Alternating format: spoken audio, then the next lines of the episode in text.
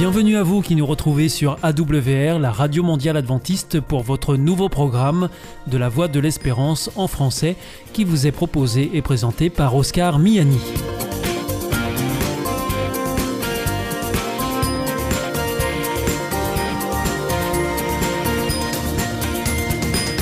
C'est donc parti pour les 30 prochaines minutes ensemble. Merci de votre fidélité à la Voix de l'Espérance. Vous êtes toujours plus nombreux à nous écouter sur les ondes mais aussi par Internet ou aussi grâce à votre téléphone. Aujourd'hui, nous vous proposons votre chronique Destination Santé. Ensuite, ce sera la chronique éducative à propos et nous continuerons avec la série d'émissions hebdomadaires Espérance et là ce sera avec Philippe Delez. Tout de suite, comme promis, voici Destination Santé. Avec Destination Santé, Emmanuel Ducreuset. Bonjour à tous. Les conjoints partagent souvent les mêmes loisirs et les mêmes habitudes de vie. Mais des chercheurs japonais vont plus loin. Selon eux, les couples partagent aussi les mêmes problèmes médicaux. Qui se ressemble s'assemble. Différents travaux ont déjà montré que nous avons tendance à nous mettre en couple avec des personnes appartenant aux mêmes cercles sociaux ayant fait les mêmes études. Des chercheurs de l'université de Tohoku ont découvert que les couples mariés présentent aussi un degré élevé de similitude en ce qui concerne leur forme physique, leur tension artérielle et même les maladies qu'ils développent comme le diabète. Pour cela, ils se sont intéressés à 5400 couples au Japon et plus de 28 000 aux Pays-Bas. Ils ont ainsi observé que dans les deux pays, les conjoints partageaient des habitudes de vie similaires telles que le tabagisme, la consommation d'alcool et certains traits physiques comme le poids, la circonférence abdominale et l'indice de masse corporelle. Mieux, ils se sont rendus compte que les couples avaient des niveaux de tension artérielle, de cholestérol et de triglycérides quasi identiques. Ils partageaient en outre leur risque d'hypertension, de diabète et de syndrome métabolique. Notons tout de même que la plupart de ces corrélations concernaient ceux ayant de nombreux points communs en matière de mode de vie et non pas ceux qui présentaient des similitudes génétiques, ce qui rappelle l'importance des choix sains en matière d'alimentation notamment. Quoi qu'il en soit, la prochaine fois que vous irez faire un bilan de santé, pourquoi ne pas amener votre moitié?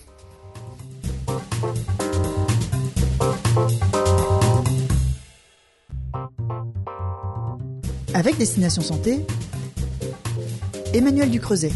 Bonjour à tous. Jour qui gris et humide, pas de doute c'est l'automne, et cette année s'accompagne de cortèges de maladies virales un peu oubliées depuis la crise sanitaire. Alors comment s'en prémunir? Avec de la vitamine C? Mais pas trop. Gastroentérite, angine, bronchite, rhume, vous l'avez certainement constaté, après plus de 18 mois de crise sanitaire de distanciation sociale, le quasi-retour à la vie normale rime cet automne avec maladie virale. Et ce n'est pas très étonnant. Nombre d'entre nous avons repris le chemin du bureau, les plus jeunes celui des établissements scolaires, et avec le temps qui se gâte, nous passons désormais plus de temps à l'intérieur. Vaccination oblige, nous sommes également moins attentifs au respect des gestes barrières.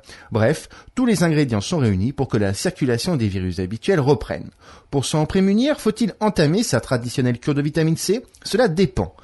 La vitamine C présente bien un intérêt contre les infections virales et bactériennes, la protection de la paroi des vaisseaux sanguins et l'assimilation du fer, également impliqués dans le bon fonctionnement de l'organisme et du système immunitaire. 110 mg par jour, c'est la quantité idéale à consommer pour un adulte selon les références nutritionnelles pour la population mises à jour en 2016. Et c'est bien suffisant si l'on veut agir en prévention contre un rhume. De nombreuses études se sont penchées sur la question et aucune d'entre elles n'a pu démontrer clairement les effets bénéfiques de la vitamine C à haute dose sur la fréquence ni même la durée des rhumes. La surconsommation de vitamine C pourrait même avoir des effets délétères sur la santé.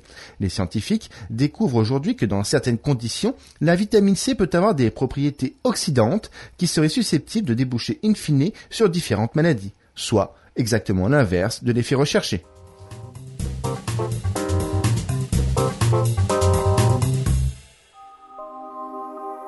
Vous aussi, votre santé vous intéresse? Alors si vous souhaitez en savoir plus, demandez-nous l'ouvrage Santé et bien-être des éditions Vie et Santé. Nous aurons le grand plaisir de vous en adresser un exemplaire gratuitement sur simple demande de votre part à france.awr.org.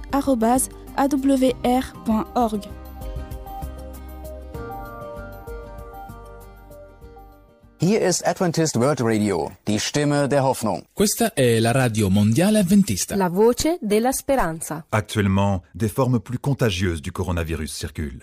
Pour ne pas nous contaminer les uns les autres, il est essentiel de nous isoler dès que c'est nécessaire. Au moindre doute, dès les premiers symptômes, je m'isole et je fais un test. Si mon test est positif, je reste isolé 10 jours et j'alerte mes contacts. Si j'ai été en contact avec une personne positive, je me fais tester et je m'isole immédiatement pendant 7 jours, même si mon test est négatif. Vous avez besoin d'aide pendant l'isolement? Appelez le 0800 130 000. Vous pourrez recevoir un accompagnement matériel, médical ou psychologique. Ensemble, faisons bloc contre le coronavirus. Ceci est un message du ministère des Solidarités et de la Santé.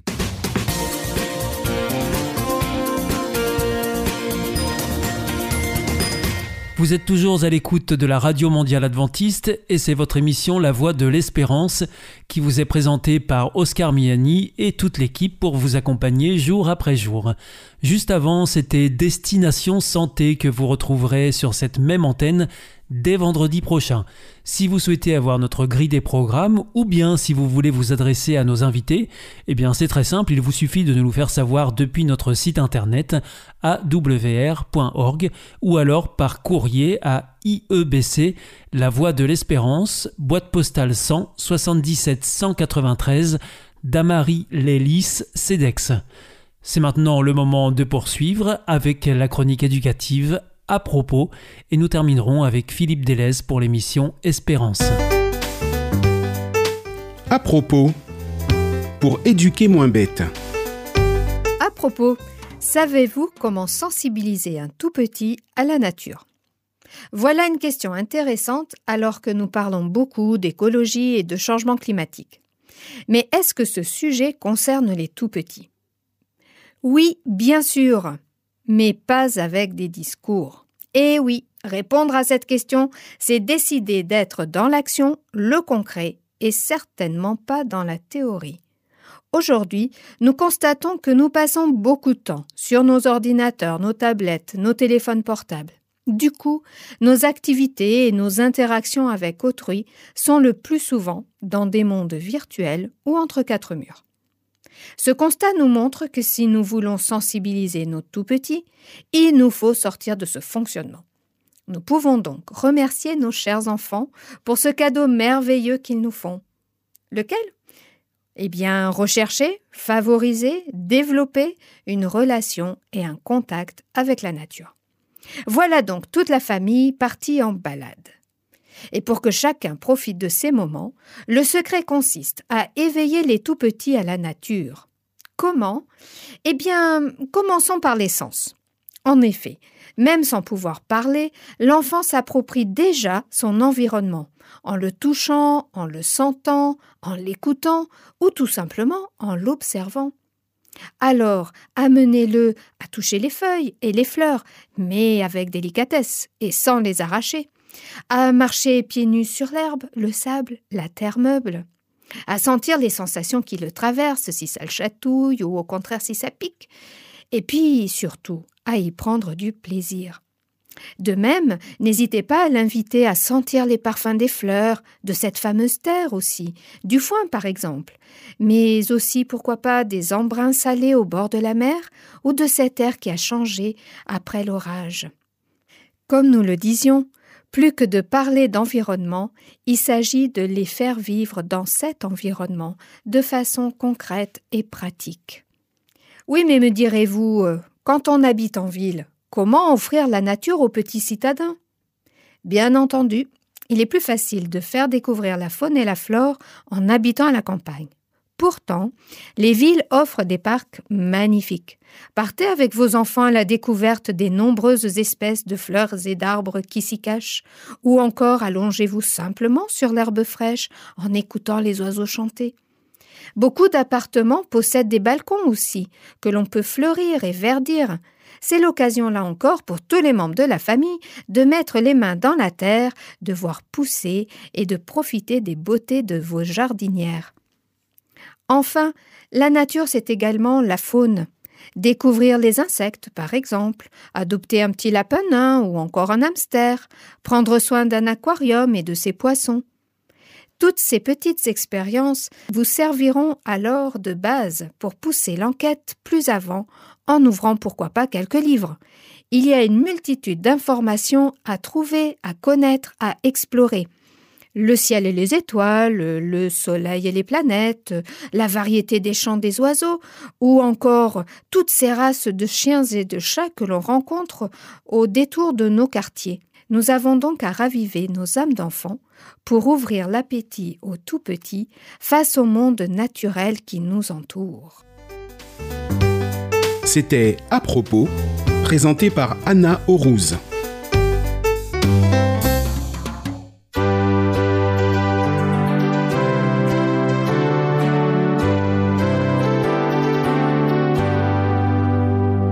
This is Adventist World Radio, the voice of hope.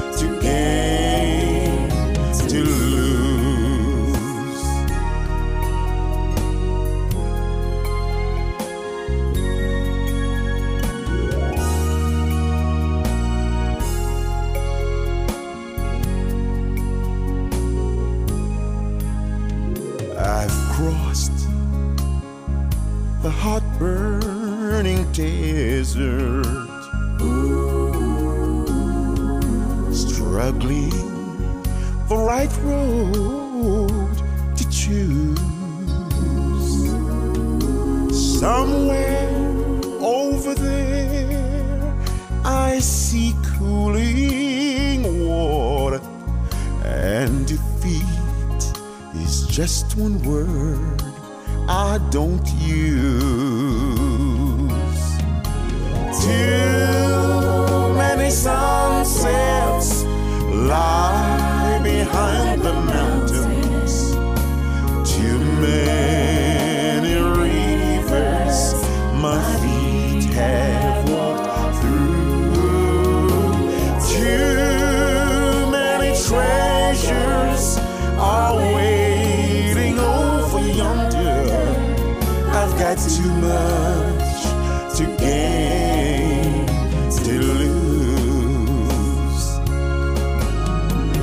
There's too many treasures are waiting over yonder.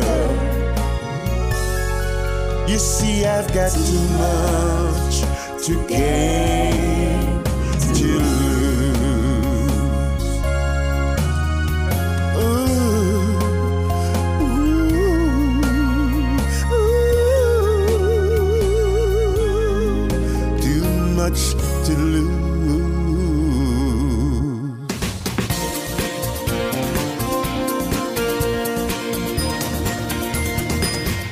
Ici, c'est toujours la Radio Mondiale Adventiste.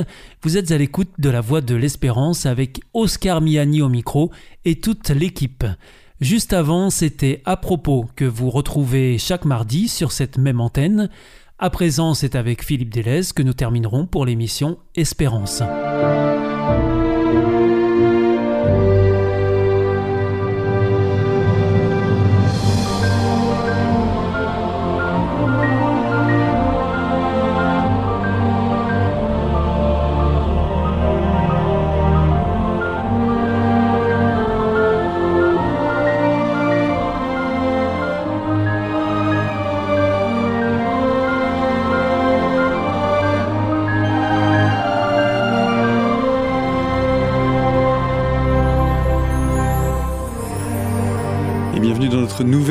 Émission dans cette série consacrée à la thématique de l'espérance au travers de la Bible, une série d'émissions qui nous est proposée par le soutien de Philippe Délé. Bonjour. Bonjour Gaël, et puis je profite de saluer tous les auditeurs qui nous écoutent.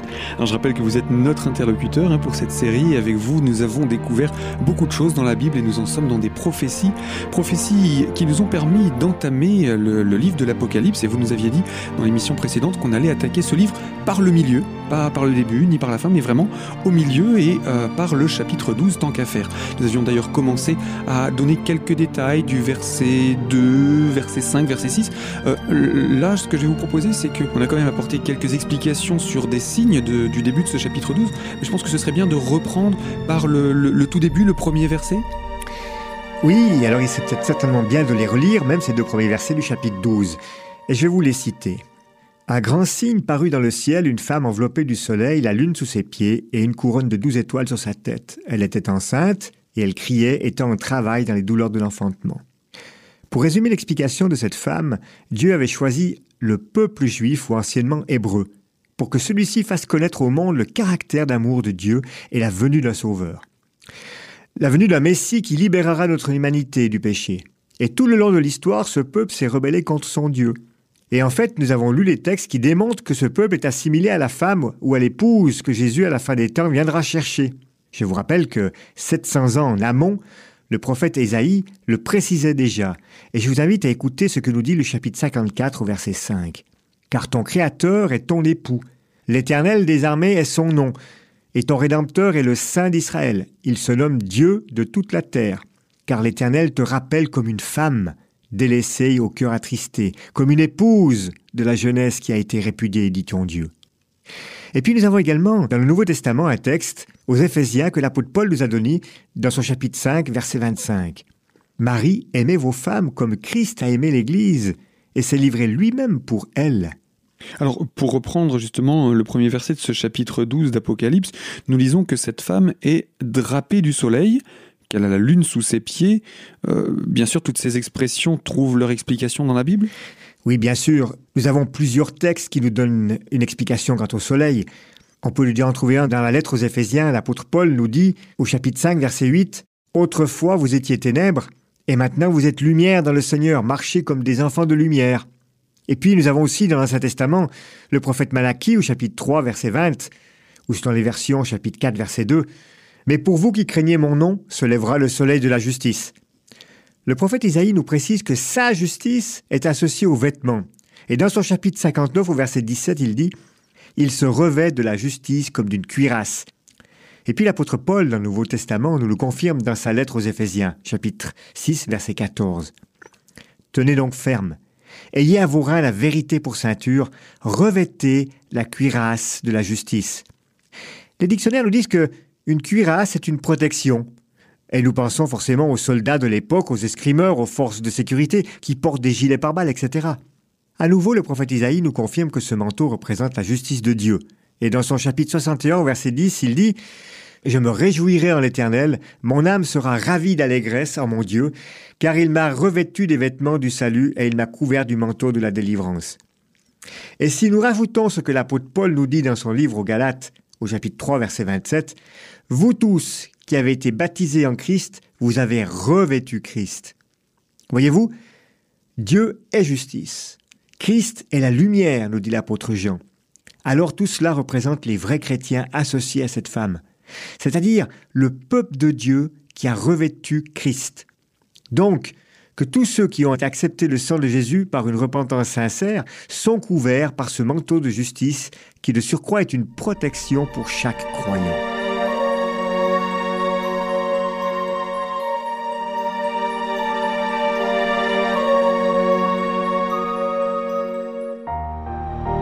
Le premier verset de ce chapitre 12 nous parle donc d'une femme enveloppée de soleil, c'est ce que l'on vient d'expliquer, et qui avait la lune sous ses pieds. Encore un symbole que la Bible nous explique? Oui, encore un symbole. Alors bien sûr, nous avons déjà une explication, un texte dans l'Ancien Testament. Il s'agit du psaume 110, verset 1. Je vous cite, de David, psaume, parole de l'Éternel à mon Seigneur. Assieds-toi à ma droite jusqu'à ce que je fasse de tes ennemis ton marchepied. Voyez-vous, les symboles que Dieu utilise dans les Écritures ne sont pas donnés par hasard. La lune sans la présence du Soleil, ne donnerait aucun éclat. Notre satellite est un objet mort. Et l'apôtre Paul, dans sa première lettre aux Corinthiens, au chapitre 15, verset 24, dit ceci Ensuite, viendra la fin, quand il remettra le royaume à celui qui est Dieu et Père, après avoir détruit toute domination, toute autorité et toute puissance. Car il faut qu'il règne jusqu'à ce qu'il ait mis tous les ennemis sous ses pieds. Le dernier ennemi qui sera détruit, c'est la mort. Donc ici, nous avons une confirmation pour affirmer sa victoire sur ses ennemis, et plus particulièrement la mort. Donc la femme, peuple de Dieu, est revêtue de la justice de Christ, et grâce au sang de Jésus, et par Jésus, elle aura vaincu tous les ennemis, c'est-à-dire le péché avec ses déclinaisons et sa conséquence, la mort. Alors il reste un troisième signe à expliquer maintenant, la couronne de douze étoiles sur la tête. Que représente-t-elle? Alors là aussi, bien sûr, nous avons des explications dans la Bible. Écoutez ce que nous dit le prophète Daniel dans son chapitre 12 au verset 3. Je vous lis, Ceux qui auront été intelligents brilleront comme la splendeur du ciel, et ceux qui auront enseigné la justice à la multitude brilleront comme les étoiles à toujours et à perpétuité. Et puis l'apôtre Paul nous donne également une explication. Dans sa deuxième lettre à Timothée au chapitre 4, verset 7, il dit ceci. J'ai combattu le bon combat, j'ai achevé la course, j'ai gardé la foi. Désormais la couronne de justice m'est réservée. Le Seigneur, le juste juge, me la donnera dans ce jour-là, et non seulement à moi, mais encore à tous ceux qui auront aimé son avènement. Le chiffre 12 dans la Bible représente le peuple de Dieu et nous avons les douze fils de Jacob ou d'Israël et également les douze apôtres.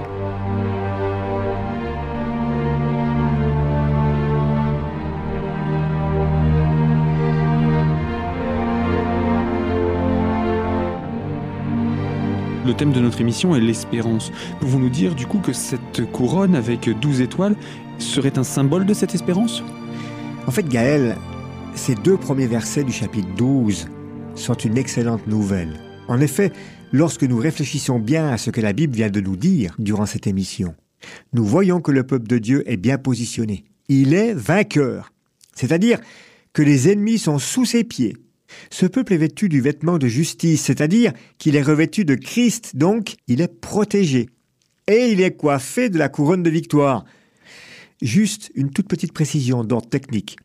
Ici, le mot couronne est traduit du mot grec stéphanos, qui indique que c'est une couronne de victoire. Pourquoi je vous dis cela? Parce que nous aurons l'occasion de parler d'autres couronnes ou diadèmes qui n'ont pas le même sens, qui viennent du grec, du mot diadéma, et qui, elles, sont des couronnes de pouvoir. Mais reprenons ce que l'apôtre Paul nous dit en parlant de sa couronne, dans sa deuxième lettre à Timothée, au chapitre 4, verset 8. Désormais, la couronne, ici le mot est stéphanos, de justice m'est réservée. Le Seigneur, le juste juge, me la donnera dans ce jour-là, et non seulement à moi, mais encore à tous ceux qui auront aimé son avènement.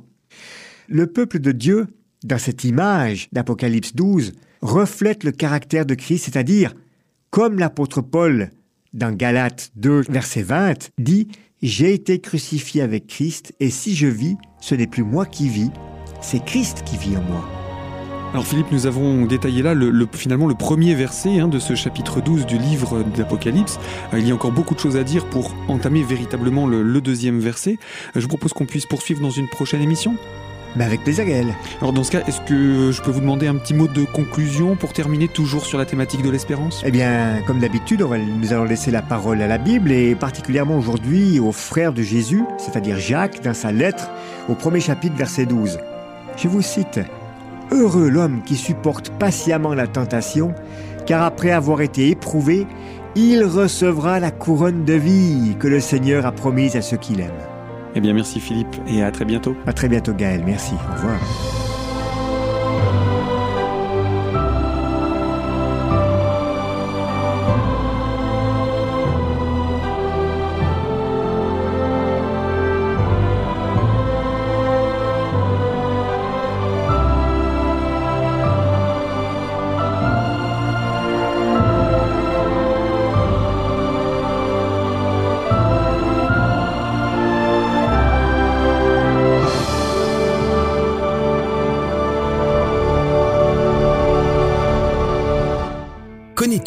l'IEBC Non, c'est quoi? C'est l'Institut de l'étude de la Bible par correspondance. Tu vas sur le site www.iebc.org et tu découvres tout. En effet, étudier la Bible, c'est vraiment fun. J'ai découvert ces cours gratuits destinés à tous et c'est très intéressant. Moi, j'ai suivi le cours Au nom de l'amour. Il me tarde de découvrir les autres cours gratuits sur la Bible sur www.iebc.org. Notre émission est maintenant terminée. C'était La Voix de l'Espérance sur la Radio Mondiale Adventiste. Je vous donne rendez-vous dès demain à 4h30 sur les 6155 kHz bande des 49 mètres, à 8h sur les 15145 kHz bande des 19 mètres et à 20h sur les 9780 kHz bande des 31 mètres. Je vous souhaite une très bonne continuation. Que Dieu vous bénisse. À demain.